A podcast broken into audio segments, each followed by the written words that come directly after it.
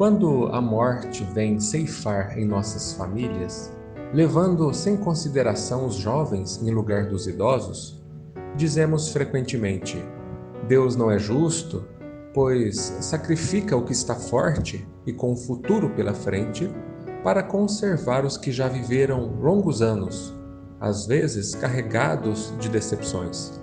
Leva os que são úteis e deixa os que não são mais. Fere um coração de mãe, privando-a da inocente criatura que era toda a sua alegria. Sobre esse assunto, precisamos nos elevar para compreender que o bem está muitas vezes onde pensamos ver a cega fatalidade. Por que medir a justiça divina pela nossa medida? Podemos pensar que o Senhor dos mundos queira, por um simples capricho, nos infligir penas cruéis? Nada se faz sem uma finalidade inteligente, e tudo o que acontece tem a sua razão de ser. Se analisássemos melhor todas as dores que nos atingem, sempre encontraríamos nela a razão divina, razão regeneradora, e nossos miseráveis interesses representariam considerações secundárias que relegaríamos a último plano. A morte é preferível, mesmo numa vida de apenas 20 anos, por exemplo, a esses desregramentos vergonhosos que desolam as famílias respeitáveis, ferem um coração de mãe e fazem branquear antes do tempo os cabelos dos pais. A morte prematura é quase sempre um grande benefício que Deus concede ao que se vai, sendo assim preservado das misérias da vida ou das, das seduções que poderiam arrastá-lo à perdição. Aquele que morre na flor da idade não é uma vítima da fatalidade, pois Deus julga que não lhe será útil permanecer mais tempo na terra. É terrível, dizemos, aceitar que uma vida tão cheia de esperanças seja cortada tão cedo. Mas de que esperanças queremos falar?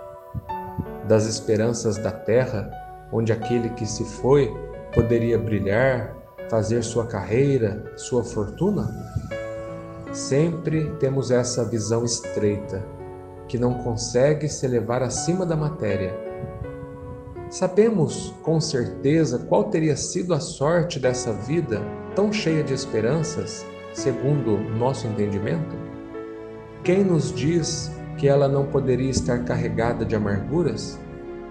Consideramos como nada as esperanças da vida futura, às vezes preferindo as da vida efêmera que arrastamos pela terra.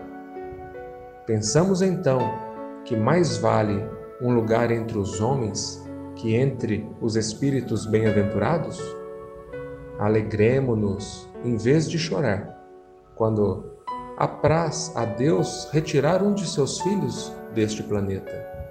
Seria egoísmo desejar que ele fique para sofrer conosco. Essa dor se concebe entre os que não têm fé e que veem na morte a separação eterna. Sabemos que a alma vive melhor quando livre do seu invólucro corporal. Os nossos bons pensamentos protegem quem partiu. Nossa lembrança os inebria de contentamento, mas também as nossas dores, sem razão, os afligem, porque revela falta de fé e constituem uma revolta contra a vontade de Deus. Portanto, ao lembrar dos nossos entes queridos que partiram, roguemos a Deus para os abençoar, pois sentiremos a consolação poderosa que faz secar as lágrimas e aguardemos com paciência o reencontro. Pensemos nisso Fique com Deus e até a próxima mensagem.